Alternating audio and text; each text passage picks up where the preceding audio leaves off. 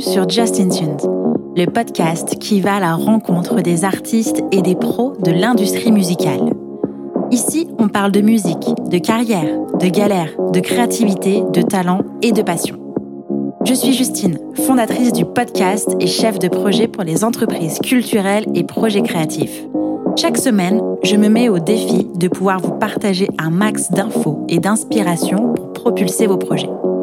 Je vous laisse et je vous souhaite une bonne écoute. Salut Jean-Michel. Bonjour Justine. Ça va? Bah, Très bien, très bien. Merci, beaucoup d'avoir accepté mon invitation. Merci à toi. Sans plus attendre, est-ce que tu peux te présenter?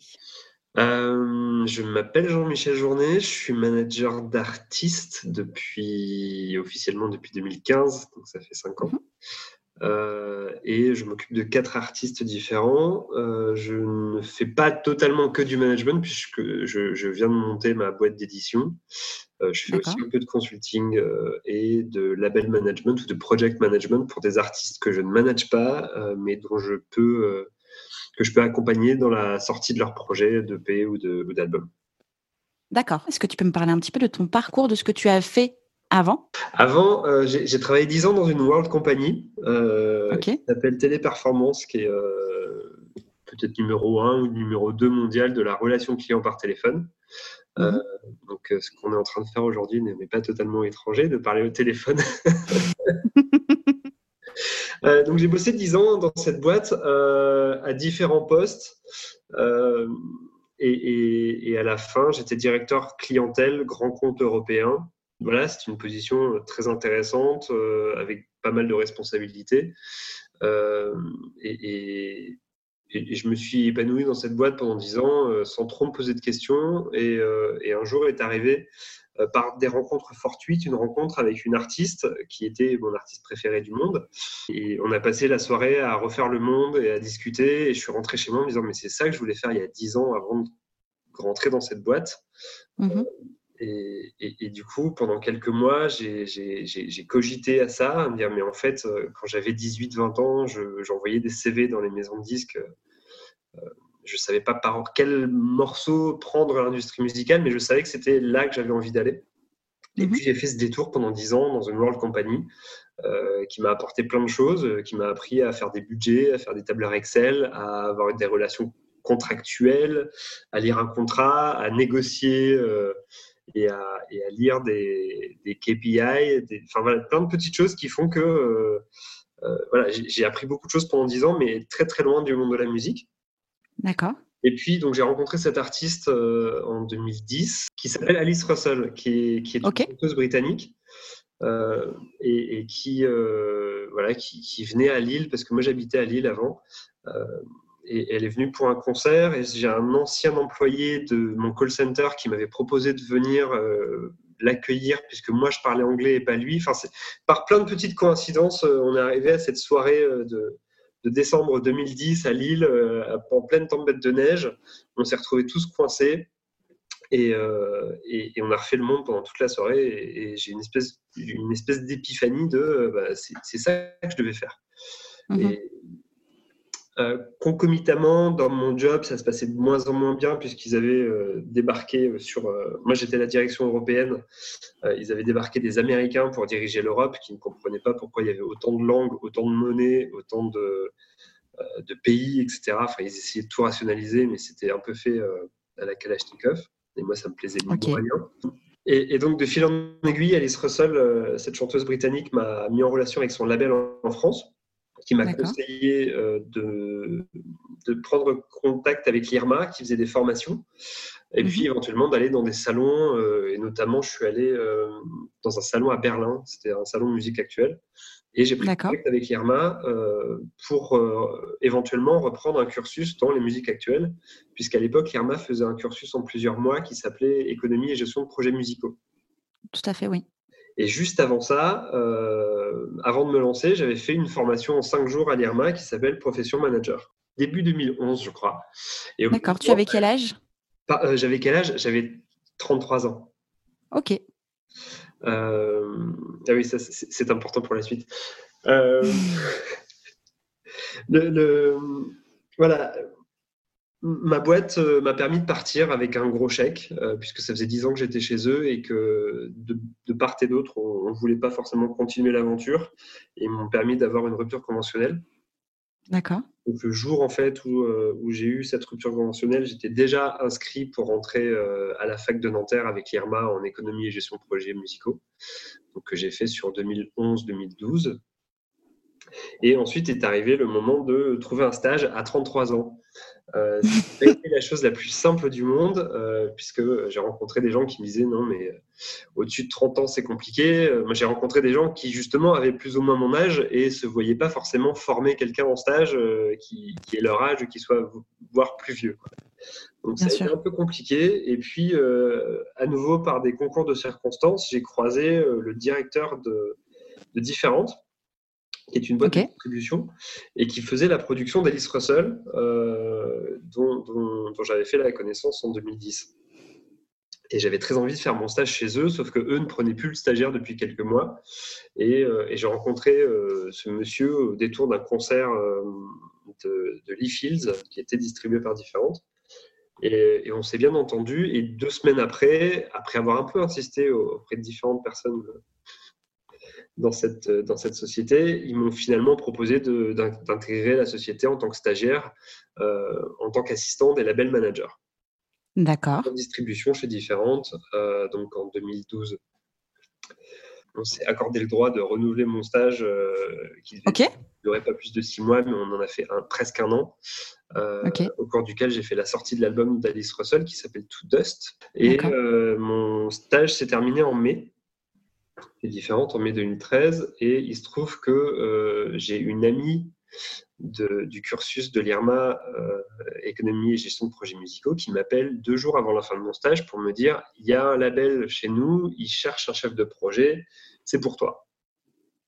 Très bien. Et euh, donc voilà, donc j'envoie mon CV, je rencontre le, boss de, cette, de, de, ce label indépendant Belleville Musique, c'est ça? Belleville Musique, ouais, exactement. Donc, qui était euh, une, boîte de production euh, chez Morgan Prod, qui était une, euh, une, boîte de production audiovisuelle et de festival.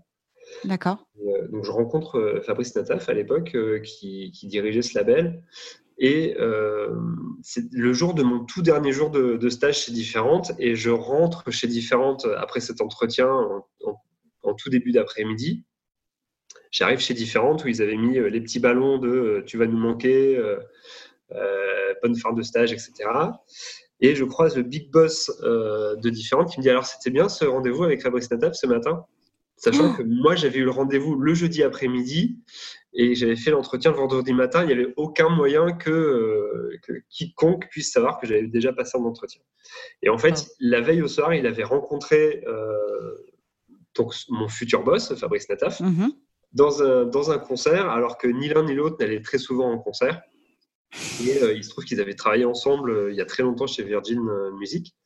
Et, et, voilà. Et, du coup, ça s'est fait vraiment très naturellement. moi, je suis parti, parce que ça faisait en fait, ça faisait un an et demi du coup que j'avais presque deux, que j'avais quitté mon emploi précédent. J'avais fait donc mes, mon, année de stage sans congé. Et je me suis dit, bon, voilà, il faut au moins que je fasse un break parce que j'ai vraiment tout enchaîné. Et euh, je suis parti deux semaines aux États-Unis, euh, à New York. Et à ce moment-là, euh, Fabrice Nataf m'a envoyé un petit mail en me disant, voilà, quand est-ce que tu peux commencer? Donc j'ai commencé juste après, juste après ce voyage. et là, on est en juin 2013 où je commence à travailler ouais. Belleville Music, donc mon premier label. Sachant que, sachant voilà, je savais que je voulais faire du management puisque j'avais fait cette formation management bien avant d'entrer en label. Et puis, pendant ma formation à l'IRMA, je disais assez, assez fréquemment à qui voulait l'entendre que moi, je voulais faire du management, mais qu'avant, je voulais passer en maison de disque pour me faire euh, un peu une, une expérience. D'accord. Et, c'était drôle parce que dans cette formation à l'IRMA, il n'y a personne absolument qui voulait rentrer dans une maison de disque. Euh, puisque c'était vraiment la crise du disque. Euh, le streaming n'était pas encore passé par là en mode on vous sauve un peu. Mhm. Et, donc, du coup, tout le monde me disait, mais t'es fou de vouloir aller dans un label, personne n'embauche, il euh, n'y a, aucun, a aucun label qui embauche. Sauf que voilà, la première opportunité dont, quelqu'un a entendu parler dans un label, ils m'ont appelé moi, puisqu'ils savaient que c'est ça que je voulais faire. Ok. donc, donc, voilà, ça a été assez, assez chouette en tout cas de, de, savoir assez vite ce que je voulais faire, puisque ça permettait à moi de savoir ce que j'allais faire, ce que je voulais faire, même si j'étais vraiment pas certain d'y arriver. Hein. À l'époque, en 2012-2013, euh, les maisons de disques étaient beaucoup plus frileuses qu'aujourd'hui. Oui. Euh, mais en tout cas, ça m'a permis aussi aux gens qui étaient autour de moi de savoir que s'il y avait une opportunité, ben, j'étais là pour la saisir. Bien sûr. Ok. Et quelles étaient tes missions au sein de Belleville? Euh, bah, en fait, j'étais le seul employé. J'étais euh, chef de projet, euh, mais ça voulait absolument tout dire de faire fonctionner le label avec mon, mon boss. et du coup, je faisais aussi bien la coordination de la promo que la partie administrative des contrats d'artistes, les contrats des musiciens, les éditions aussi, puisque c'était un label qui faisait également des éditions. Vraiment, je faisais à la fois le boulot administratif, à la fois le boulot de chef de projet et euh, bah, plus ou moins de management aussi euh, avec certains des artistes euh, parce que parce que c'est quelque chose. la proximité avec les artistes, moi, c'est quelque chose qui m'a beaucoup parlé, qui m'a vraiment motivé et, et, et, que pour moi, voilà, c'était hyper important. Donc, donc, voilà, il se trouve que euh, moi, je suis rentré en juin 2013 chez Belleville Music et que début juillet 2013, euh, mon boss signait une artiste argentine qui s'appelle Natalia Doco dans mhm. un label. Et du coup, avec Natalia, en fait, bah, j'ai fait mes, premiers pas dans, dans l'industrie de la musique et du disque, vraiment. Euh, D'accord. En, tant qu'employé, pas en tant que stagiaire. Et elle, elle faisait ses premiers pas en France en tant qu'artiste signée par une maison de sachant qu'elle parlait à peine français, voire quasiment pas du tout. Et que du coup, on a fait euh, tous deux euh, notre croissance dans cette première expérience-là, et que voilà, aujourd'hui, je la manage. Euh, et, c'est comme ça qu'on s'est rencontrés, qu'on a travaillé ensemble et qu'on faisait beaucoup ensemble du, du projet en fait. D'accord. Donc, tu, étais manager de, euh, de, Natalia en même temps euh, de ton emploi salarié au sein de Belleville? Techniquement, oui et non. C'est-à-dire que j'ai fait beaucoup du développement de Natalia au tout début. Je lui ai trouvé ses premières scènes à Paris. Euh, on a beaucoup travaillé. J'étais en studio avec elle de façon très fréquente aussi sur l'enregistrement de son premier album. et du coup, de temps en temps, elle me disait C'est toi, c'est toi mon manager. Entre guillemets, puisqu'elle avait déjà mmh un manager euh, mais qui s'occupait euh, beaucoup plus de la partie business que de la partie artistique. Et moi, euh, j'étais plus sur la partie artistique. Donc finalement, on s'équilibrait plutôt bien entre son manager qui faisait le business et moi qui faisais l'artistique. et puis à un moment, elle a décidé de, de, se séparer de cet autre manager et de cet autre manager. On n'a jamais été officiellement en binôme, hein, mais mm-hmm. Il y avait un peu un doublon en fait. Et, un jour, elle m'a appelé en me disant Écoute, euh, j'arrête avec ce manager, euh, mais est-ce que tu veux continuer? Et pour moi, ça faisait, euh, ça faisait vraiment suite et écho à ce que j'avais envie de faire profondément. Et en même mhm. temps, je ne me voyais pas être manager d'une artiste qui était signée dans un label donc, que je ne contrôlais pas. D'accord. Ce que je raconte un peu, c'est tu, tu vois cet entretien ce débat présidentiel entre Mitterrand et Chirac, avec Chirac qui dit Vous n'êtes pas le président euh, et je ne suis pas le Premier ministre. Et, et, Mitterrand lui répondait Mais tout à fait, monsieur le Premier ministre. Et donc, je ne me voyais pas avoir des interactions de ce type-là avec, euh, avec mon, mon, chef, de lui dire faut qu'on fasse ça pour la carrière de Natalia et pour le prochain disque, et que lui me réponde non, absolument pas, c'est pas du tout ce que je veux faire, c'est moi qui produis. Oui, ok, je comprends. Donc j'ai démissionné. Enfin, ok on s'est arrangé pour, euh, pour, pour, que je parte, on va dire. Donc, je me suis engagé, euh, voilà, je, lui ai annoncé en juillet 2015 que je souhaitais partir et je me suis engagé à rester jusqu'à jusqu'à novembre, euh, le temps que tous les albums prévus cette année-là puissent être sortis. D'accord. Donc, c'était pas un départ rapide en mode faut absolument plus que je travaille, qu'on travaille ensemble. voilà, j'étais le seul employé de ce label, il fallait absolument quand même que que les, trois autres albums qui devaient sortir euh, sur la fin d'année puissent sortir dans les bonnes conditions. D'accord. Déjà à ce moment-là, tu t'es dit qu'il te fallait une structure pour pouvoir accompagner euh, Natalia et d'autres artistes pour plus tard. Quel a été le processus en fait? Bah En fait, c'était drôle parce que je me suis pas du tout senti lâché tout seul dans l'industrie musicale. J'ai... C'était hyper joyeux en fait. Euh, il se trouve que le week-end où j'ai arrêté, euh, mhm. on était au Café de la Danse avec un des groupes euh, du, label qui s'appelle El Gato Negro, où, où Natalia faisait un featuring pendant le concert et où en première partie, on avait une autre artiste du label. Et pour moi, c'était une espèce de fête. Euh, c'était un peu ma fête de départ. J'ai des potes qui m'ont payé des, des cocktails. Enfin bref, c'était, c'était vraiment la fête. Et c'était pas du tout euh, oh mon Dieu, je vais être tout seul, oh mon Dieu, je vais être indépendant et comment je vais gagner ma vie, etc. Mhm. Euh, je l'ai vraiment vu comme une nouvelle étape et, et, qui était un peu l'étape à laquelle j'avais travaillé ces trois dernières années. D'accord. Moi, quand j'étais euh, étudiant en reconversion à l'IRMA, etc. J'avais vraiment ça en tête, c'est je veux être manager, mais je veux passer par une maison de disques pour, euh, pour bien comprendre tous les, une grosse partie des rouages de, l'industrie. Donc maintenant que j'avais passé deux ans et demi chez Belleville Music, et avant ça, j'avais passé un an en distribution, mhm. il me semblait que j'avais quand même une grosse partie des informations et du travail que j'avais fourni qui pouvait m'aider à, justement à aider, à aider des artistes euh, à, se développer. Et en termes de structuration, j'ai attendu. C'est-à-dire que voilà, j'ai aussi, je suis allé suivre une formation du Pôle emploi sur les auto-entrepreneurs pour voir comment ça se passait. Comment fallait se structurer, comment on facture, comment euh, on déclare nos revenus.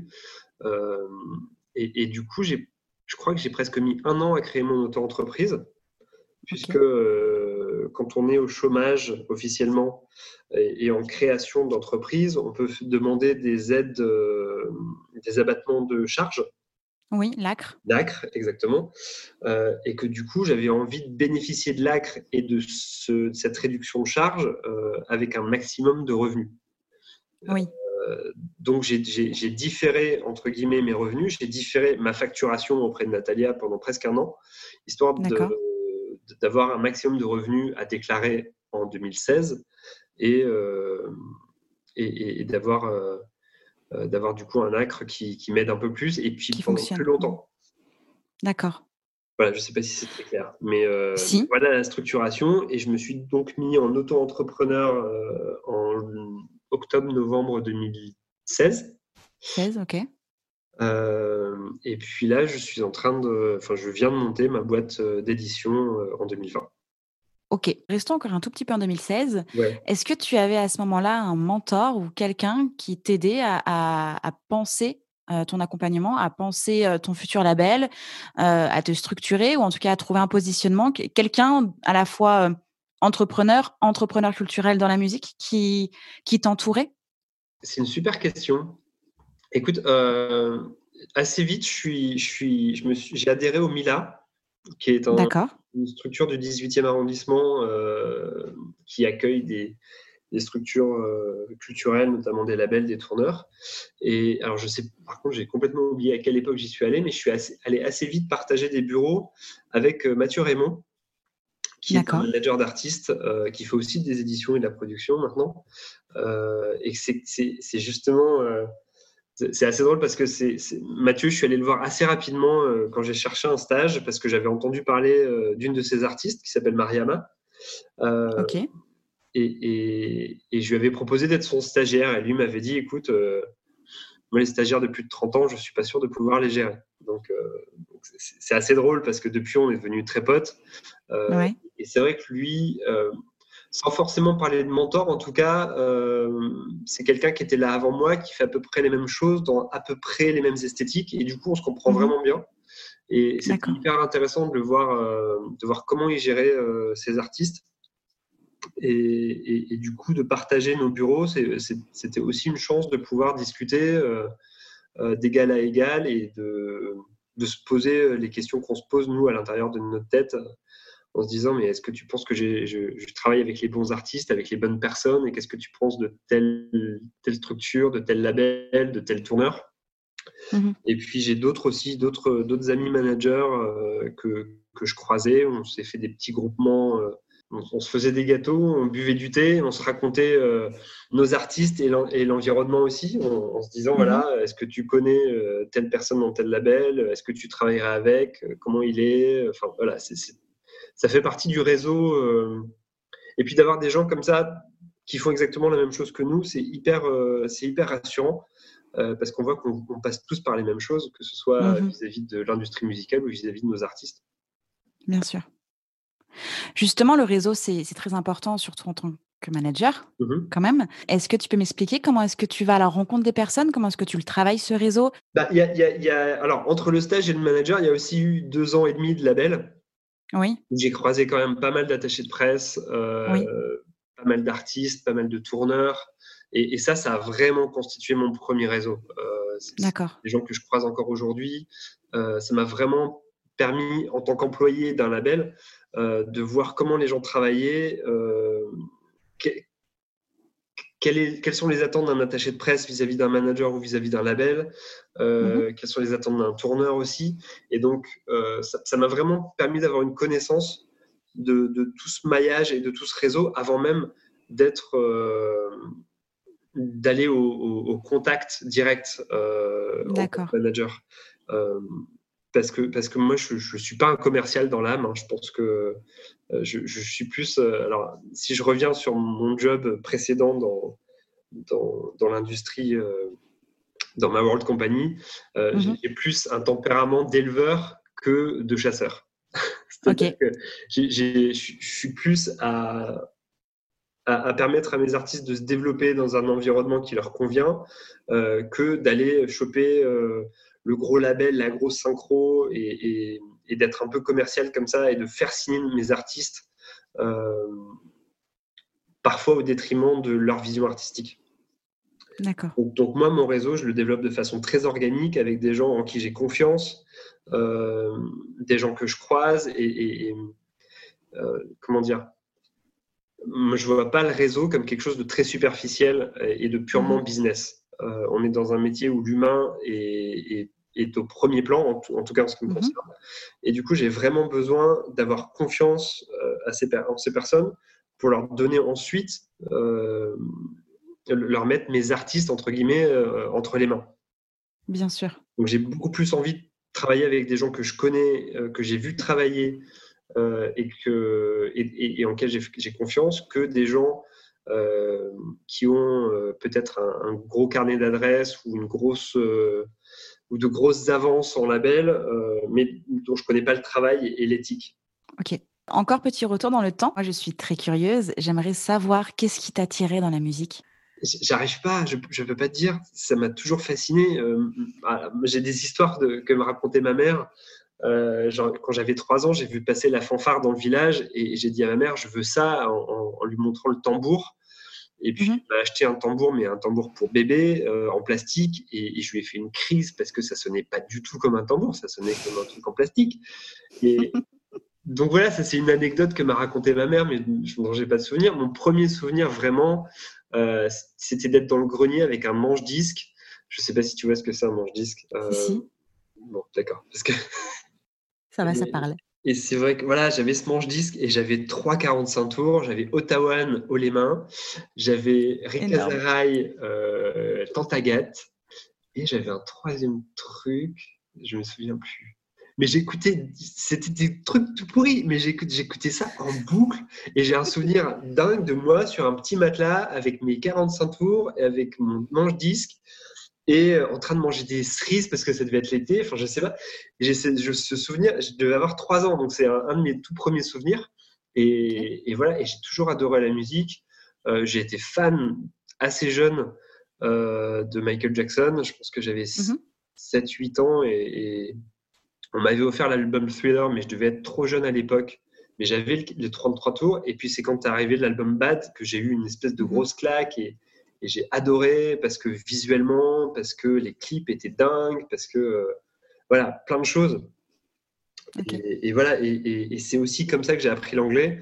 Euh, c'est en fait grâce à la musique que euh, je suis devenu quasiment bilingue, que j'ai fait des études d'anglais, que je suis parti aux États-Unis. plein de choses comme ça, en fait, qui, qui c'est une espèce de force à l'intérieur de moi, de motivation et d'exploration T'as jamais eu envie, toi, d'avoir une carrière de musicien? Si, quand j'étais jeune. Quand j'étais jeune, euh, je, dansais comme Michael Jackson. Euh, j'aurais rêvé d'être le Justin Timberlake euh, français. non, honnêtement, je j'ai pas eu ce. Bah déjà, je chante pas bien. Ok. je pense que je chante à peu près juste, mais ça s'arrête là. Euh, et voilà, ouais, j'ai toujours une grande admiration pour les artistes américains et, pour la pop, le RB et plein d'autres styles. Euh, mhm. Et c'est vrai que quand tu es jeune, tu peux t'imaginer euh, dans, cette, dans cette position. mais non, c'est pas, pas mon parcours en fait. je, je comme je te disais tout à l'heure sur mon anecdote avec le tambour, je pense que c'est une anecdote qui a un peu refroidi ma mère de, de, de, me motiver à, utiliser des instruments de musique. Et du coup, j'ai jamais vraiment appris euh, de la musique. J'ai pas fait de solfège, j'ai pas fait de guitare, j'ai pas fait de piano, j'ai pas fait de chant.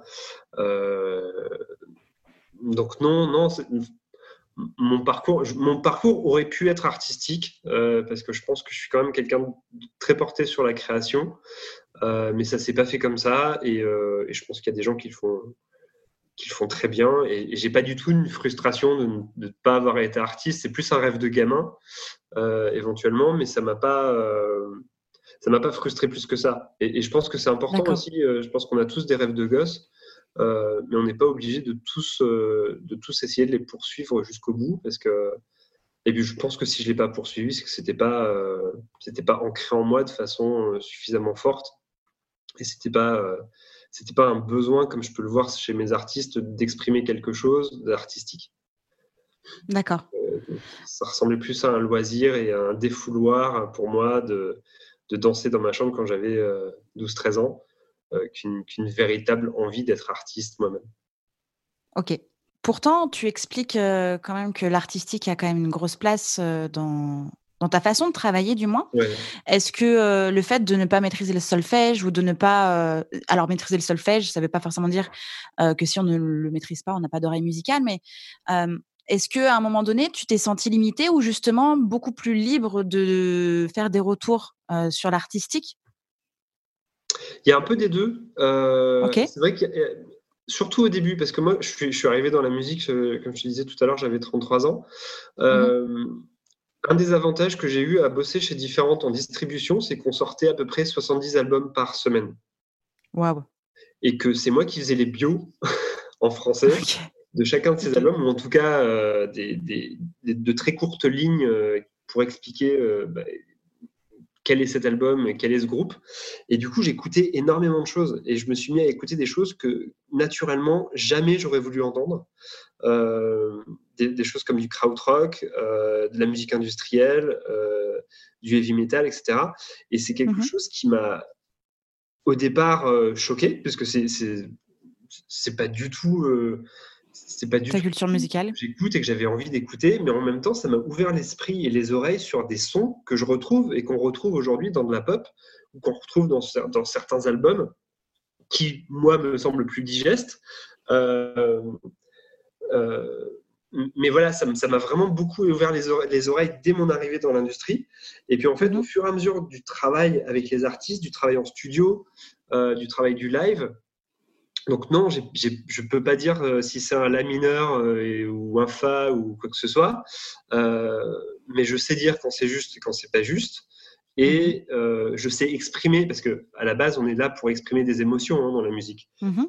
Je, peux dire si ça me touche, si ça me touche pas, si, si je considère que la mélodie n'est pas assez efficace ou, ou, que la rythmique n'est pas assez respectée. Enfin voilà, je, je pense que je peux aussi projeter des émotions plus que euh, qu'un savoir entre guillemets froid euh, de solfège et euh, de notes de musique et de tempo, enfin de façon très empirique. Mm-hmm. Et du coup, ça me permet de projeter ces émotions auprès de mes artistes et que eux les adaptent. C'est-à-dire que moi, je suis pas en train de leur dire non, non, faut pas que tu mettes un fa dièse, il faut que tu mettes un la bémol. Mm-hmm. Je leur dis ça, on passe tout de suite dans un truc froid et technique et comme une imposition. Par contre, si je leur dis puisque c'est la seule chose que je peux leur dire. Il y a un, il y a un truc qui manque et euh, j'ai pas les frissons et je pense que ça peut être plus profond ou je pense qu'on peut aller dans quelque chose de plus doux ou de plus dynamique. Et moi, je leur donne comme ça des espèces d'indications euh, émotionnelles que vont euh, pouvoir traduire ou ne, ou ne pas traduire, hein, parce que moi, je n'ai pas la vérité euh, ultime. Et quand je dis à un artiste, tiens, moi, ça me provoque ça, ou, il me manque un truc, si l'artiste me dit non, mais moi j'adore, c'est génial comme ça, je vais pas me battre avec eux. Hein. C'est voilà. Mhm. Et, du coup, je pense que c'est beaucoup mieux d'être certain de ce que les, de ce que l'artiste veut transmettre que d'être certain que la note soit bonne ou que euh, le tempo ou euh, l'harmonie, etc. Euh, j'ai voilà, j'ai pas cette influence sur, euh, sur mes artistes et je préfère qu'ils soient maîtres de leur création. Ok. Selon toi, quel est le rôle d'un manager? Hmm. Écoute, c'est drôle parce que j'ai eu deux trucs qui me sont venus ces, ces, derniers jours. Euh, la, première, pour moi, c'est une notion de copilote. Euh, parce que j'ai rencontré un, un, directeur de casting slash directeur artistique euh, qui me parlait en me demandant si j'allais pas lui mettre des bâtons dans les roues vis-à-vis de, son de mon artiste, entre guillemets. Et moi, je lui dis, mais, mais je, ne suis pas, euh, je ne suis pas à la manette de mes artistes, je suis le copilote. Euh, je ne mhm. suis pas absolument pas là pour leur dire ce qu'ils doivent faire, ce qu'ils doivent pas faire, ce qu'ils doivent dire, ce qu'ils doivent pas dire. Je suis là pour les conseiller, leur dire à mhm. droite, ça m'a l'air un peu mieux qu'à gauche, prends peut-être cette route-là. S'ils veulent prendre une autre route, s'ils veulent se prendre un mur, c'est leur carrière, c'est eux qui assument. Mhm. Et moi, je suis là vraiment pour copiloter. Je, je, je, je, voilà, je me refuse à, à, répondre de façon positive ou négative pour mes artistes. Je les consulte sur absolument tout. Et, et, et voilà, c'est peut-être aussi une, une, vision que certaines personnes ont des managers, qui est qu'on décide à la place de nos artistes, euh, qu'on fait leur carrière, qu'on est leur pygmalion ou je sais pas trop quoi. Euh, mm-hmm alors qu'un artiste, il se fait tout seul. Moi, je suis juste là pour, le, pour entre guillemets, copiloter sa carrière, euh, lui permettre une autre perspective, euh, parce que lui, en tant qu'artiste, en tant que euh, créateur, il a des attentes, il a des envies, et moi, en tant que, en, tant que professionnel de, de la musique, je dois aussi lui projeter les envies et les attentes de notre, de notre environnement, du public, euh, et puis lui conseiller ce qui est le mieux. Donc euh, j'aime beaucoup cette notion de, de copilotage. Et puis, euh, et puis il y a quelques jours sur M6, j'ai vu un, reportage sur une, une, athlète et on donnait la parole à son entraîneur. Et, je me suis dit, mais en fait, on est un peu ça, nous aussi. On est un peu les entraîneurs des artistes. Mm-hmm. C'est-à-dire qu'on les prépare à leur environnement, on les prépare à la scène, on les prépare au studio, on les accompagne. Euh, c'est eux qui gagnent la médaille. Euh, mais nous, on est là pour vraiment les accompagner, les aider euh, à chaque étape, faire en sorte qu'ils se sentent prêts, qu'ils se sentent à l'aise vis-à-vis d'eux-mêmes, vis-à-vis du public, vis-à-vis de l'environnement professionnel. Et, voilà, je, me retrouve assez dans ces, métiers de copilote ou d'entraîneur parce qu'il y, a, aussi cette, idée de faire partie d'une équipe où voilà, c'est pas l'artiste seul euh, face à, face, face à son environnement, c'est l'artiste et son manager euh, dans le cockpit en train de, de copiloter ou en salle d'entraînement ou forcément sur scène et, et, dans les coulisses et en studio. Ok.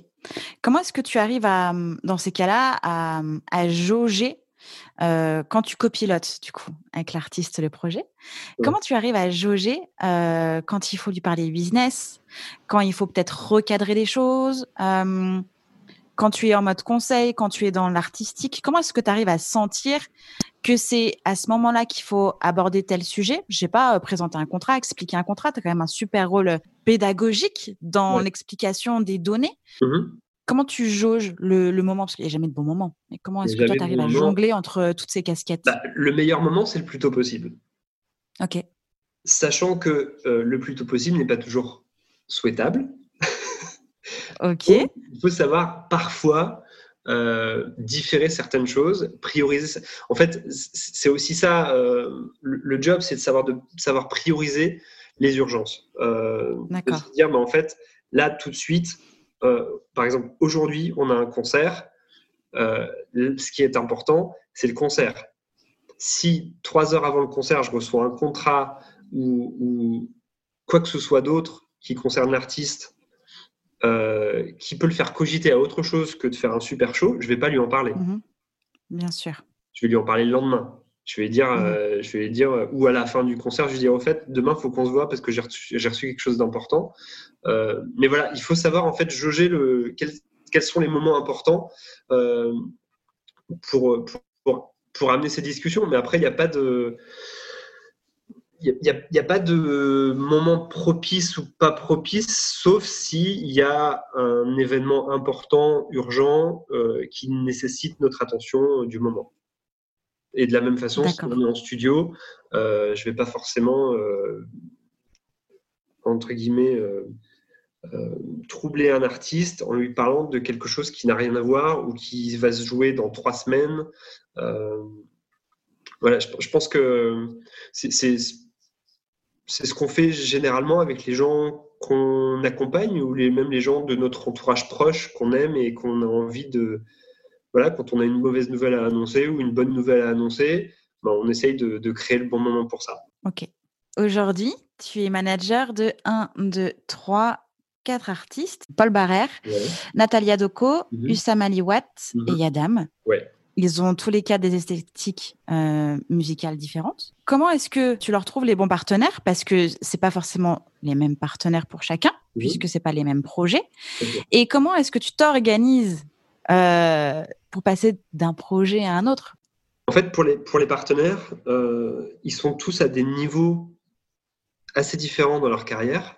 Euh, au-delà des esthétiques, il y a aussi cette, cette, euh, notion d'avancer dans leur carrière qui fait qu'ils mhm. vont avoir plus ou moins besoin de certains partenaires. là, par exemple, pour Paul Barrère, le, besoin le plus intéressant et le plus pressant, c'est de lui trouver un éditeur parce que c'est un auteur-compositeur, interprète de chansons françaises qui écrit mhm. bien pour lui-même et qui peut très bien écrire pour d'autres.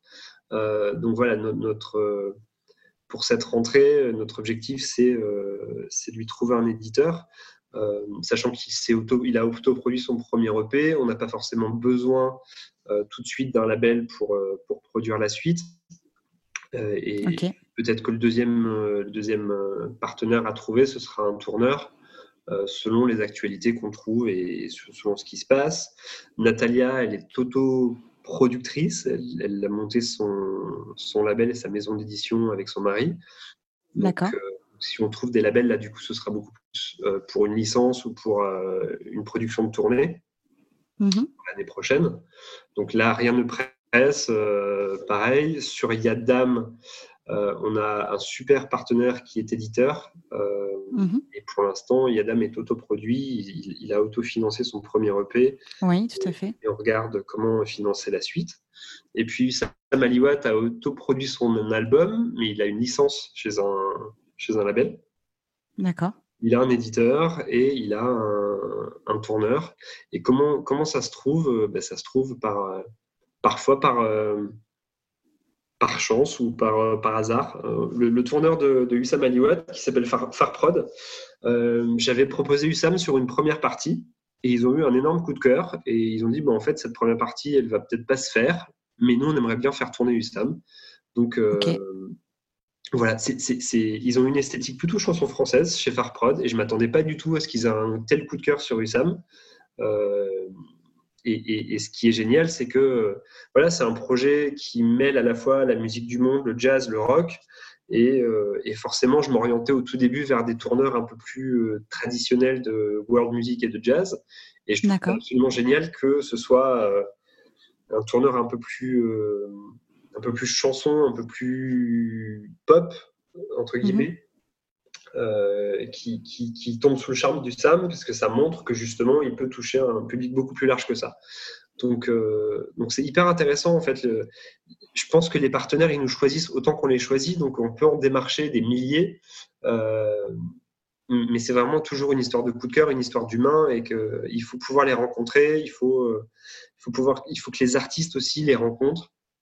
C'est aussi très important. J'en ai pas encore parlé, mais euh, quand je parlais de copilotage tout à l'heure, ou comme là, quand on parle de choix de partenaires, c'est aussi des, choix qui se font par les artistes et des, réseaux que les artistes doivent développer eux-mêmes. C'est pas parce qu'ils ont un manager que tout à coup, euh, ils s'allongent dans le canapé toute la journée en attendant que leur manager leur trouve un contrat chez un tourneur ou chez une maison de disques. Euh, pour la petite histoire, Yadam, son, son éditeur, c'était en fait le meilleur ami d'une famille chez qui il gardait des enfants. Ok. Et, un jour, Yana me dit Tu connais euh, Helvetica Mais oui, euh, je connais bien Thomas à moi. c'est un mec super. et, c'est quelqu'un à, qui j'avais pas forcément pensé. Mm-hmm. Je n'avais pas, pas pensé à lui présenter le projet. Et c'est Yadam qui est revenu avec, avec cette idée. Et je lui ai dit, mais oui, c'est hyper logique. Et, et du coup, on a assez rapidement signé chez eux. donc, c'est voilà, aussi bien les artistes qui, qui viennent avec leur, avec leurs partenaires ou en tout cas avec des idées de partenaires que moi qui vais en chercher. D'accord. C'est très intéressant et, important de le préciser, ça. Hein. Ouais, il y avait une deuxième partie de ta question, c'était sur. Comment tu t'organises? Euh, Je ne m'organise pas du tout. Euh, si tu voyais mon bureau, il est jonché de petits post-it un peu partout. Euh, la seule, le seul semblant d'organisation, c'est les messages WhatsApp que j'échange avec chaque artiste. et puis j'ai une grande feuille blanche avec que j'ai que, que j'ai découpée en quatre avec bah, Yadam, Natalia, Paul et Hussam, avec, avec les, les, moments et les enjeux importants des prochaines semaines et des prochains mois, pour garder la tête dessus euh, et puis pour aussi, euh, moi, justement, euh, vider mon cerveau de toutes les idées que je peux avoir sur chacun des quatre. Poser quelque part en me disant, bon, bah, peut-être qu'on y reviendra au mois de septembre, au mois de novembre, au mois de décembre, en, février 2022.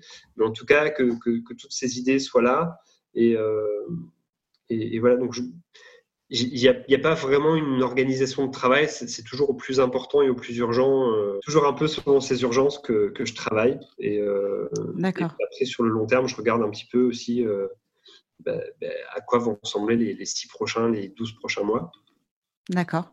Et, et, pour l'instant, tout se passe bien. C'est-à-dire que j'ai assez rarement des, des agendas où j'ai deux choses en même temps, où j'ai mes deux artistes qui sont en concert le même soir, ou ce genre de choses-là. Mhm. Euh, donc, le jour où ça arrivera, forcément, il faudra que je fasse des choix. Euh, mais, pour l'instant, avec quatre artistes de cette stature-là, euh, il n'y en a pas un qui prend le dessus sur les autres.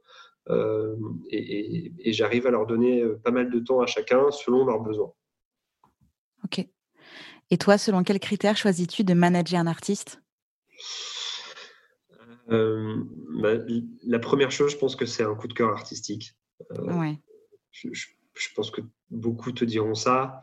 Euh, le coup de cœur artistique est hyper important parce qu'il faut qu'on soit aussi motivé que l'artiste pour son projet. Il faut qu'on sache en parler aussi. Euh, moi, j'ai déjà entendu des choses où, je, me suis dit ah ça, ça va cartonner, c'est super, c'est très bien fait, ça va plaire à plein de gens. Mais moi, est-ce que je saurais en parler? Et est-ce que je saurais en parler à mon réseau professionnel? Et est-ce que j'aurais cette petite flamme à l'intérieur de moi qui fait que euh, je vais avoir envie de d'en parler à absolument toutes les personnes que je croise dans ma journée. Donc mhm. ça, pour moi, c'est important, le coup de cœur euh, artistique. Et puis ensuite, il y a quelque chose de très humain. C'est est-ce que je peux travailler avec cette personne-là? Est-ce qu'on s'entend bien? Est-ce qu'on a les mêmes valeurs? Euh, Est-ce qu'on a la même façon de voir les choses? Quand je parle de valeurs, pour moi, c'est extrêmement important. Il oui.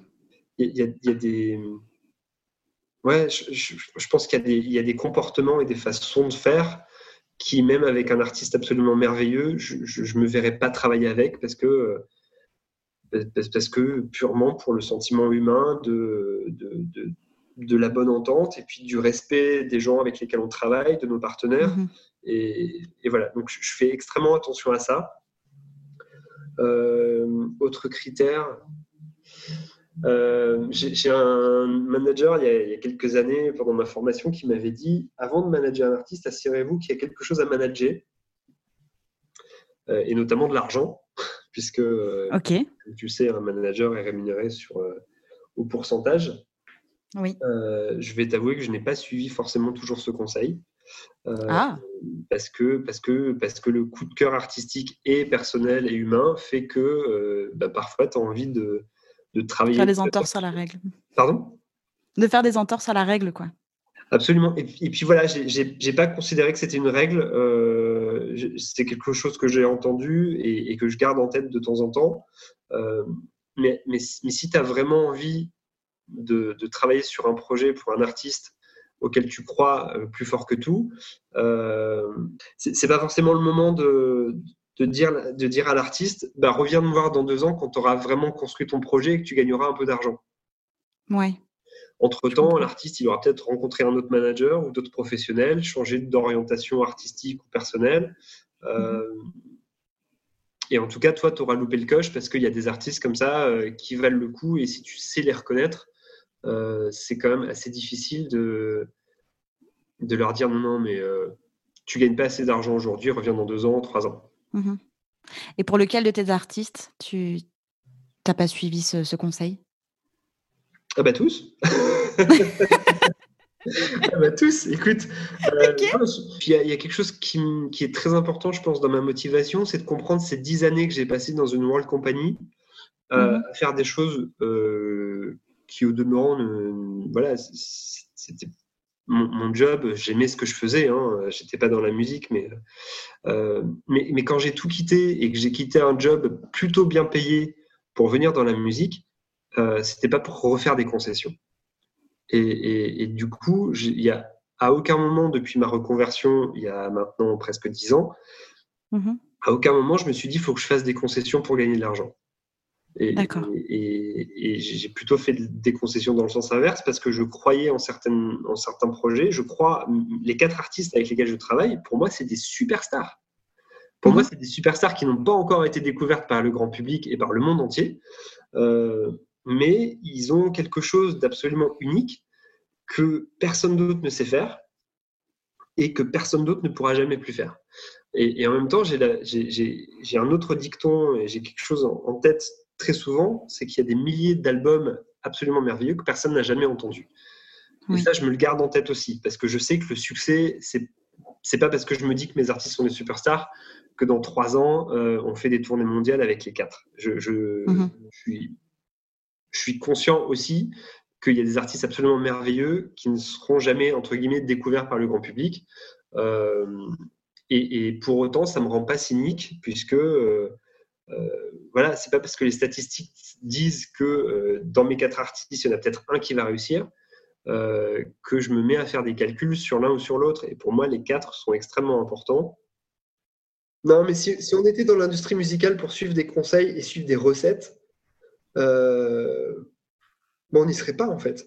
Euh, il n'y a, vraiment personne dans cette industrie qui a la recette du succès. Euh, voilà, il y, a des gens qui ont, qui ont testé, qui ont réussi, euh, et c'est pas pour autant qu'une recette a fonctionné à un moment donné sur un public donné qu'elle va refonctionner. Et, je trouve que c'est un mal aussi de d'une partie de l'industrie musicale qui veut toujours copier certains succès. Et, mmh et, quand Stromae est sorti, il y a eu par exemple euh, d'autres labels qui sont allés chercher leur Stromae pour essayer de dupliquer quelque chose. euh, sans vraiment y arriver. Euh, je pense qu'il faut faire très attention à ça. Il n'y a pas de recette du succès et, il y a vraiment la recette du succès, en tout cas pour moi, c'est c'est un artiste qui arrive à parler à un public large. Et c'est, ça se construit pas en fait. L'adhésion d'un public, ça se construit pas. La personnalité de l'art artiste, ça se construit pas, en tout cas pas à mon sens. Et, euh, et, je pense que c'est extrêmement important de se dire que si on fait les choses par cynisme, euh, bah, peut-être qu'on va récolter un, un, succès commercial quelque part, mais je sais pas, je sais pas si on sera beaucoup plus heureux de travailler dans cette industrie que de travailler dans la pétrochimie. Quelle est ta plus grande fierté en tant que manager? Parce que là, on parle de succès, on parle de réussite. Tu as quatre superstars. Ouais. Qu'est-ce qui te rend le plus fier? Ce qui me rend le plus fier, bah, en fait, après la notion de succès dont je parlais à l'instant, euh, elle est complètement relative. Euh, mmh moi, je peux te parler d'un succès pour chacun de mes artistes. Euh, par exemple, Natalia, qui pour l'instant a le plus de succès commercial puisque elle a environ 100 000 streams par mois et, et qu'elle a un clip qui a fait à peu près, euh, qui fera bientôt 7 euh, millions de vues. Euh, mhm. En fait, Natalia, on a sorti son album, elle était enceinte, et très peu de temps après la sortie de l'album, on a dû annuler la tournée, annuler le concert de sortie d'album au Café de la Danse. Et au moment où elle était à l'hôpital, on, a, sorti le clip de, sa chanson qui s'appelle Respira, mhm. qui a fait une espèce de succès, alors que moi j'appelle un succès, on va, on va voilà, dans l'industrie musicale, si c'est pas un million de vues par jour, c'est pas forcément un succès. Mais là, on est à 7 millions de vues au bout de trois ans, euh, c'est-à-dire qu'il y a à peu près 10 euh, 000 vues par jour de ce clip depuis trois ans, sur lequel on n'a pas mis un seul centime. C'est-à-dire que ça a été du pur bouche à oreille d'un public qui a trouvé la chanson ou de la chanson qui a trouvé son public. Et ça, pour moi, c'est un vrai succès parce que c'est c'est pas construit, c'est pas réfléchi, c'est pas marketé. Euh, on, a mis ce, clip sur YouTube le 7 novembre 2013 et euh, depuis, euh, il continue à tourner avec des, des, retours hyper positifs. Et pour moi, c'est un vrai succès pour elle. Et, et voilà, je peux te parler d'Iadam aussi. Pour moi, c'est un vrai succès d'avoir sorti un EP avec lui qui, euh, qui ressemble vraiment à quelque chose de qui lui ressemble, qui est en trois langues, qui est à la fois un peu pop, mais à la fois aussi euh, un peu alternatif, avec des sonorités qui sont pas celles qu'on entend à la radio aujourd'hui. Et, tout ça en ayant fait euh, deux ans auparavant une Nouvelle Star, qui est quand même une émission mainstream de chansons grand public où on lui a fait chanter du Louane, du Julien Clerc et du Cœur de Pirate. Et on a réussi à, à déconstruire un peu euh, ce que, ce que l'image qui lui avait été donnée par cette émission pour mhm. créer vraiment l'artiste qu'il est lui aujourd'hui et qui va pouvoir euh, et, qui va pouvoir assumer jusqu'à la fin de sa carrière. Euh, je pense que c'est, ouais, je crois que c'est ça ma plus grande fierté, c'est, d'avoir mhm. des artistes qui sont intègres, qui savent ce qu'ils font et, et qui seront fiers dans 20 ans de ce qu'on est en train de faire aujourd'hui ensemble. Waouh. c'est un truc que j'ai beaucoup répété à Yadam, euh, surtout au début quand je l'ai rencontré après Nouvelle Star. C'est qu'est-ce que tu as envie de faire qui te rende fier dans, 20, 30, 40 ans et, si tu fais un tube demain que tu dois chanter euh, sur scène pendant les 40 prochaines années parce que tu auras fait un tube et que c'est cette chanson-là que les gens voudront t'entendre chanter, qu'est-ce que tu fais comme musique? Et, de la même façon, Natalia, euh, quand j'ai travaillé avec elle, on a sorti son premier album, et quand on a sorti son premier single, qui était une cover en anglais, sachant que Natalia est argentine qui vit en France, euh, mhm. Natalia était extrêmement heureuse que ce premier single ne devienne pas un tube, et de pouvoir facilement, entre guillemets, gommer euh, cette chanson de son tour de chant sans que, sans que le public s'en émeuve et du coup de passer à, des chansons qu'elle assume, qu'elle a écrites aussi. Euh, et, et, voilà, et, c'est cette expérience, moi, avec Natalia sur son premier single, qui est quelque chose qu'elle n'assume plus du tout aujourd'hui, qui, mm-hmm. qui me donne la certitude que quand je travaille avec un artiste, je veux que dans 40 ans, il soit fier de ce qu'on a fait. Mmh et de ce qu'il a fait, et de ce qu'il a chanté, de ce qu'il a écrit, de la façon dont ça a été produit, de, avec qui il l'a fait, euh, et que rien ne dénature le, la volonté artistique et le, et le propos. D'accord. Est-ce que tu te laisses l'opportunité de manager d'autres artistes? Ou quatre pour le moment, c'est déjà le c'est déjà le max Je, je m'interdis rien du tout. Euh, D'accord. Je m'interdis pas de, de prendre d'autres artistes. Euh, pour tout te dire, euh, j'ai les yeux, j'ai un petit post-it dans ma liste de post-it avec euh, une dizaine de noms d'artistes que je suis de près ou de loin. Mhm. et, je regarde ce qu'ils font, je regarde comment ça se développe. donc, donc c'est pas impossible que je travaille avec d'autres artistes. C'est pas impossible aussi que j'arrête tout. Voilà, on, est, on est dans un, dans un métier, dans une dans une industrie musicale, pardon, on est dans un métier, dans une industrie musicale euh, qui, est, qui est très fluctuante, où il y a beaucoup de jeux de mhm. pouvoir, beaucoup de jeux d'ego, euh, qui sont parfois assez compliqués à gérer. Euh, et, et, je me surprends parfois à me dire non, mais peut-être que je peux tout arrêter.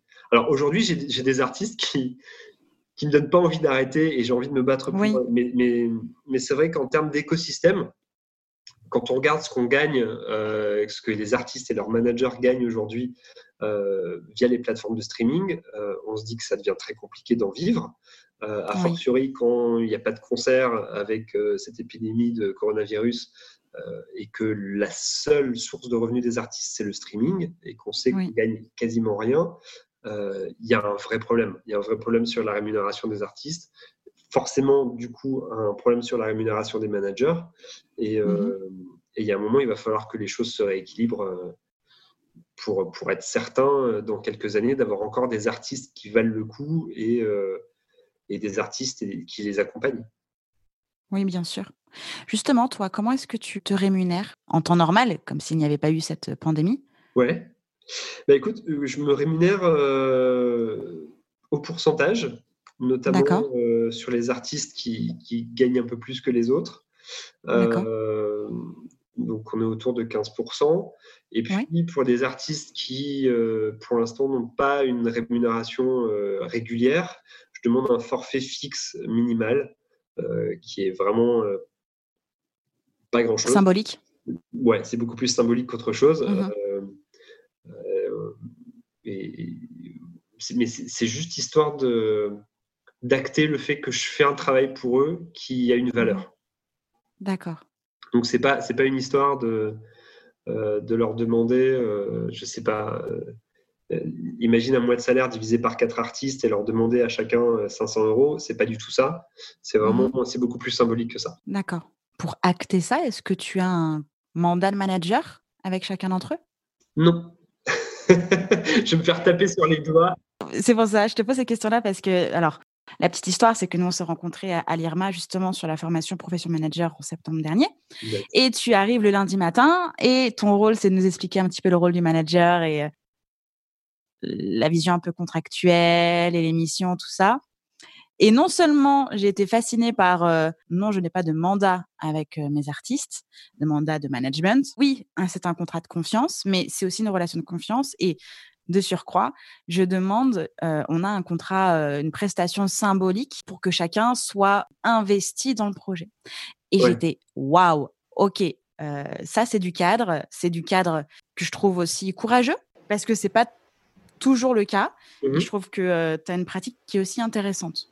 Bah, en fait, euh, alors, juste pour replacer ça dans le contexte de la formation, euh, comme, je vous dis en, comme je le dis en formation à chaque fois, moi, je viens vous dire ce que j'aurais aimé qu'on me dise quand j'ai fait cette formation il y a 10 ans. Et, mhm. et, du coup, je sais qu'après moi, puisque moi je fais l'introduction à cette formation, je sais qu'après moi, L'après-midi même, il y a une avocate qui va parler du qui va parler du contrat, qui va parler de l'importance de, tout ça. Et puis qu'après, il y aura d'autres managers aussi qui vont parler, qui vont, qui vont dire leur façon de faire. Donc je pense que euh, voilà, ma façon de faire, elle est, euh, elle est de plus en plus répandue, très honnêtement, hein, euh, mhm. avec cette facturation minimum. Et après, comme je disais tout à l'heure, c'est vraiment un truc de philosophie pour moi, c'est-à-dire que je, je ne veux pas avoir le mandat d'un artiste euh, dans le sens où je ne suis pas là pour faire à sa place. Je suis là pour copiloter. Et je veux que ce mm. soit lui qui signe ses dépositions, euh, ses, dépôts de chansons à la SACEM, que ce soit lui qui signe ses contrats avec ses labels. Enfin, je, un mandat, c'est un peu presque comme une procuration et, et j'ai pas du tout envie que mes artistes se reposent sur moi. J'ai envie qu'on avance ensemble dans la même direction. Euh, mais pour moi, le mandat, de toute façon, il ne me protège pas de grand-chose. Hein. Si l'artiste veut mm. euh, demain, euh, il décide d'arrêter de, travailler avec moi, ou moi, si je décide d'arrêter de travailler avec lui, c'est pas un mandat ou un contrat qui va nous, nous, obliger à continuer à travailler ensemble pendant un an, deux ans, trois ans. C'est une relation tellement humaine, tellement forte, et, et, c'est tellement nécessaire que euh, c'est pas un contrat qui va nous lier et qui va nous obliger à quoi que ce soit. Mm-hmm. Donc, euh, donc voilà, je pars, je pars sur ce principe-là, euh, le principe de, de, entre guillemets, de la relation consentie, adulte, consentante, euh, mhm. parce que c'est presque, c'est presque une relation de couple sans vraiment en être une, hein, bien sûr, mais, mais c'est une relation de confiance totale et de et, de, savoir tous dire aussi bien les choses agréables que les choses désagréables. Mhm. que moi je puisse dire à un artiste que il, a, il aurait peut-être pas dû faire ça ou peut-être pas comme ça, ou que lui me dise écoute, euh, j'aime pas trop le mail que tu as envoyé à notre partenaire parce que moi je l'aurais dit comme ça et c'est important pour moi qu'on se présente de telle façon. Voilà, c'est mmh. aussi. Euh, c'est une collaboration, c'est un, un, boulot de chaque instant et de communication. Et, euh, et, ouais, non, j'ai pas de contrat, j'ai pas de mandat. Pour autant, euh, néanmoins, je fais partie euh, d'un syndicat de managers qui s'appelle le, MMF. Euh, mhm. Théoriquement, demande à ses membres d'avoir un mandat et un contrat de management. Moi, je ne l'ai jamais signé avec mes artistes parce que je, je vois pas en quoi ça va me protéger ou les protéger de quoi que ce soit. D'accord. Tout au long de notre échange, ce qu'il en ressort, c'est que tu avais cette grande volonté, cette volonté, pardon, d'être auprès des artistes et de manager des artistes. Je transite sur une autre question. À quel moment un artiste peut aller chercher un manager? Mais je dirais qu'un artiste doit aller chercher un manager à partir du moment où il se sent prêt et surtout à un moment euh, où il a du matériel, où il a des chansons, mmh il a éventuellement du visuel aussi, parce que c'est aussi euh, très important aujourd'hui euh, d'avoir soit des photos, soit des visuels, soit des dessins, des réseaux sociaux aussi qui sont en place, qui ont une certaine cohérence. Aujourd'hui, un artiste, c'est aussi un être humain cohérent sur beaucoup de facettes différentes. Mmh euh, et, c'est assez compliqué parfois quand je reçois des, propositions artistiques où euh, l'artiste n'a pas de réseaux sociaux, ou n'a pas d'image, ou n'a pas même d'idée de l'image qui peut le représenter. Mmh euh, et je pense que ça, c'est assez important d'avoir cette idée aussi de l'image qu'on veut envoyer.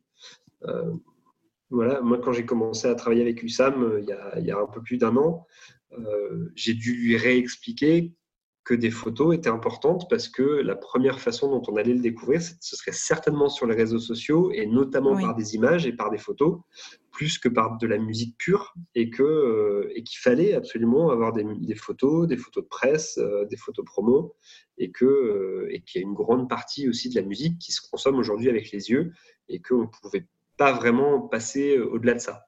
Donc si vous êtes mmh un jeune artiste et que vous avez besoin de présenter votre, votre projet, euh, ben, je sais pas, faites comme euh, Lana Del Rey au tout début de sa carrière, faites des faux clips avec des images euh, d'archives, mais de choses qui vous évoquent des choses, euh, des films, des séries, des, dessins, collaborer avec une dessinatrice, collaborer avec, avec un vidéaste, collaborer avec, avec des gens qui vous, vous aident à créer cet univers visuel. Je pense que c'est extrêmement important aujourd'hui pour, entre guillemets, marketer un projet.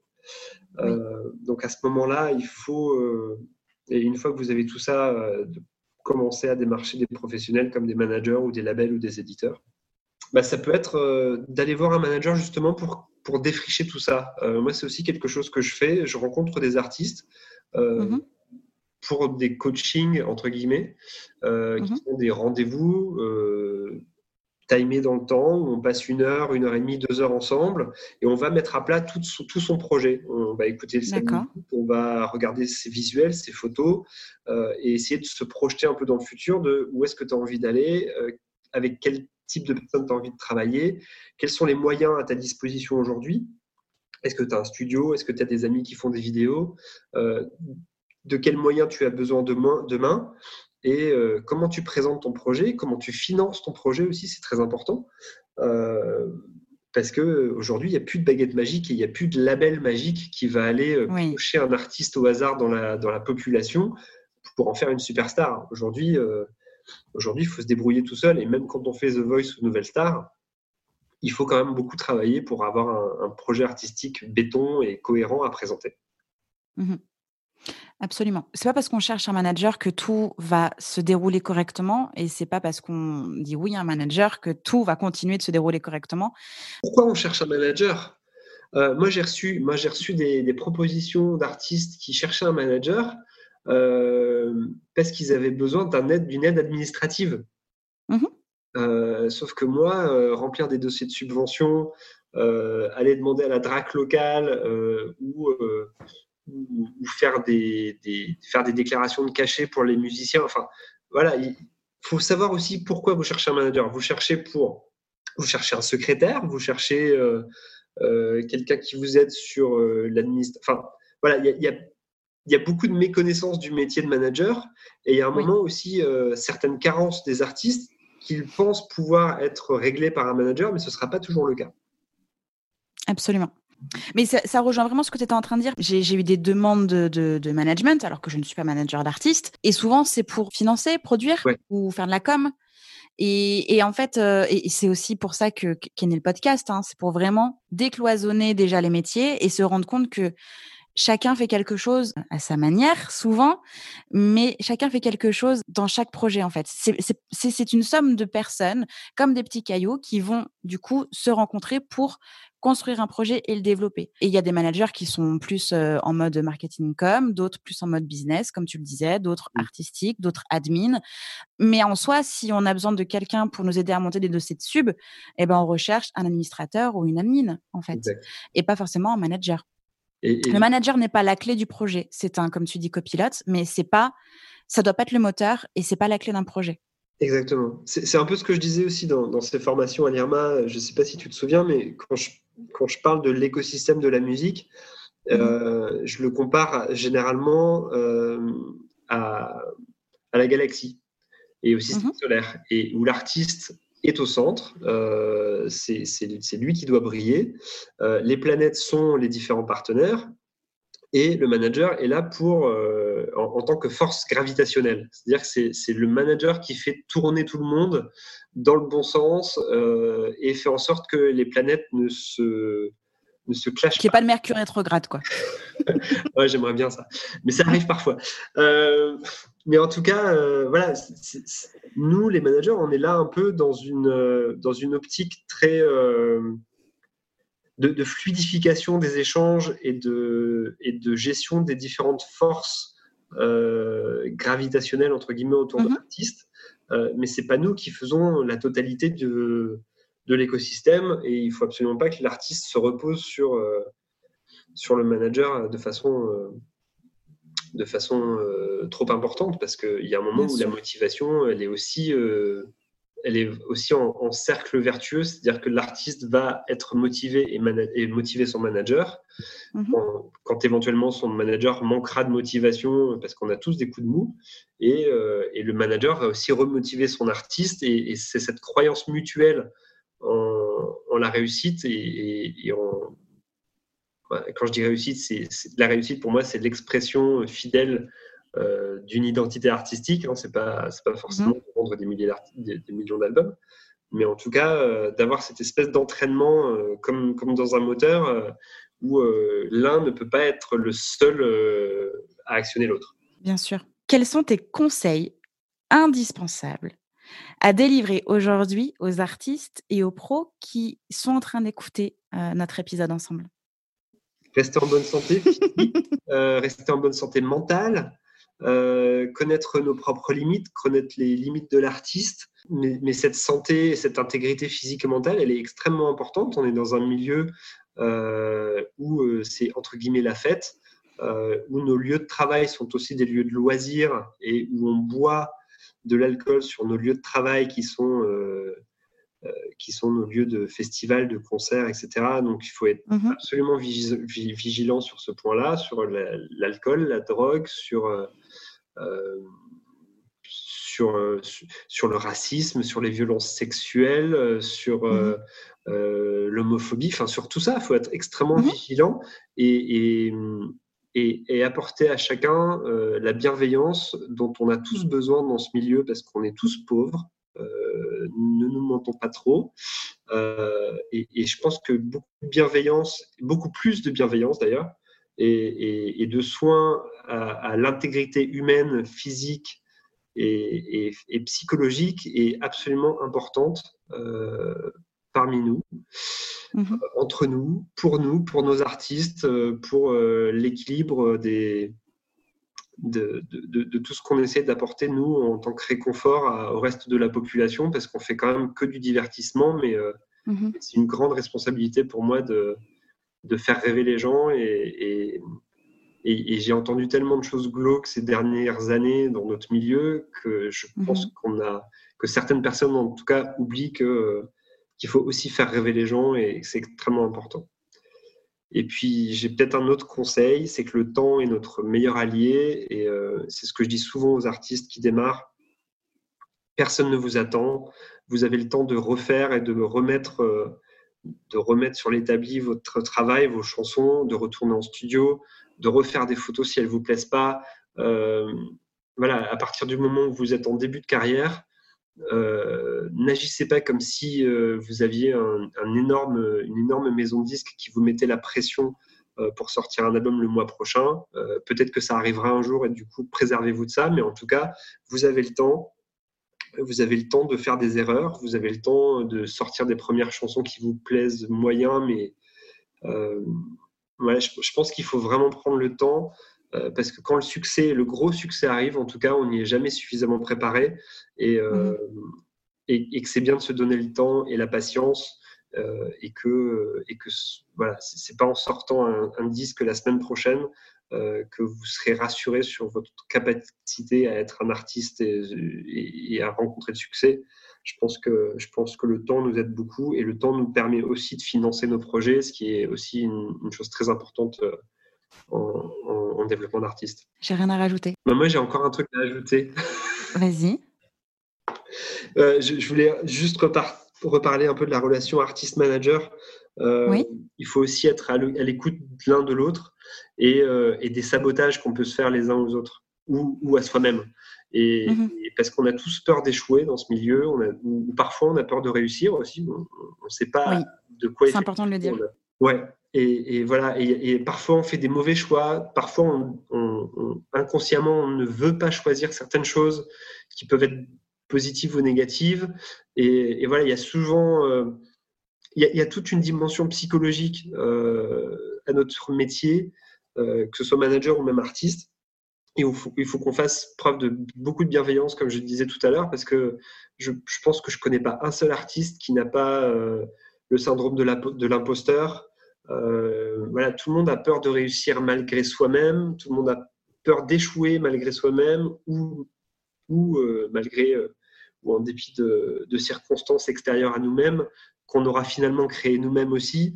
Et, euh, voilà, je pense qu'il faut être extrêmement vigilant sur les autosabotages euh, qu'on peut euh, et, ces mécanismes qui font que qu'on sabote notre propre travail ou notre propre estime. Et, je crois que c'est extrêmement important de savoir les détecter et d'avoir suffisamment de, d'empathie pour les détecter chez nos artistes et que les artistes aussi détectent nos propres autosabotages pour, euh, pour les mhm. déverrouiller.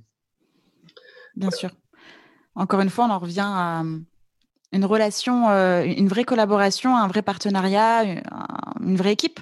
Mm. Et c'est important que chacun puisse soutenir l'autre à son niveau et, et à l'instant T, en fonction des, des besoins et de ce que l'on sent de ce qui se passe en face. Et donc, on en revient toujours à la communication, à la confiance, à la transparence, à la réflexion, tout ça, quoi. C'est le cœur de, de, votre relation artiste-manager. Exactement. Merci Jean-Michel. Merci à toi, Justine. Merci pour toutes tes infos, pour tout ce temps, pour ce, ce partage transparent, sincère. Essayé, c'est peut-être un peu décousu, mais bon voilà, j'ai pas trop l'habitude de, des interviews. Mais c'est parfait. C'est plutôt mes artistes qui les font et après je leur dis si c'était bien ou pas.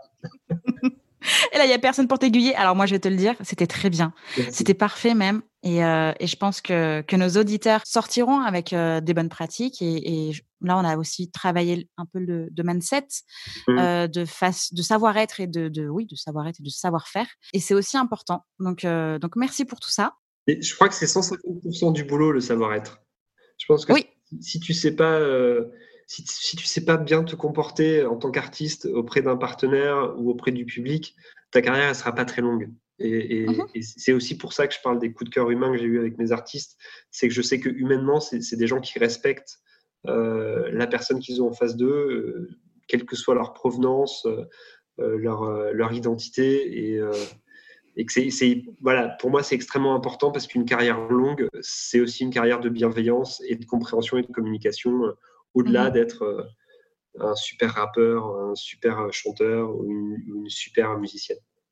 Bien sûr. Mais c'est vraiment nécessaire de le rappeler. Moi, j'ai vu des, des, des, relations se déchirer, euh, groupe euh, artiste euh, manager, par ce manque de bienveillance, de communication, par, par des visions biaisées du système également, et un manque de savoir-être les uns envers les autres. C'est des projets qui tombent à l'eau. Et c'est ça le plus triste, en fait. C'est tout toute cette richesse, tout ce temps aussi qui est perdu. Et parce qu'on ne sait pas se comporter les uns que les autres.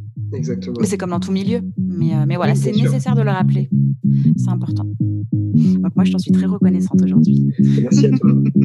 à très bientôt. Tu reviens quand tu veux. À très bientôt, Jean-Michel. Ciao. Salut. J'espère que cet épisode vous a plu. N'hésitez pas à partager le podcast à une personne qui souhaite se lancer dans l'industrie musicale. Si vous aimez le podcast et son contenu et que vous souhaitez me soutenir, rien de plus simple. Il suffit de commenter, de mettre des pouces en l'air, de me donner des étoiles sur Apple Podcast, de suivre les réseaux sociaux du podcast et de vous y abonner sur Facebook, Instagram et Twitter au nom de Justin Tuned. Si vous avez des questions, si vous avez des idées pour les prochains épisodes, n'hésitez pas à me laisser votre message en commentaire ou alors directement sur l'adresse mail hello@justintunes.com. Merci d'avoir pris le temps de m'écouter et à très vite pour le prochain épisode du podcast Justin Tunes.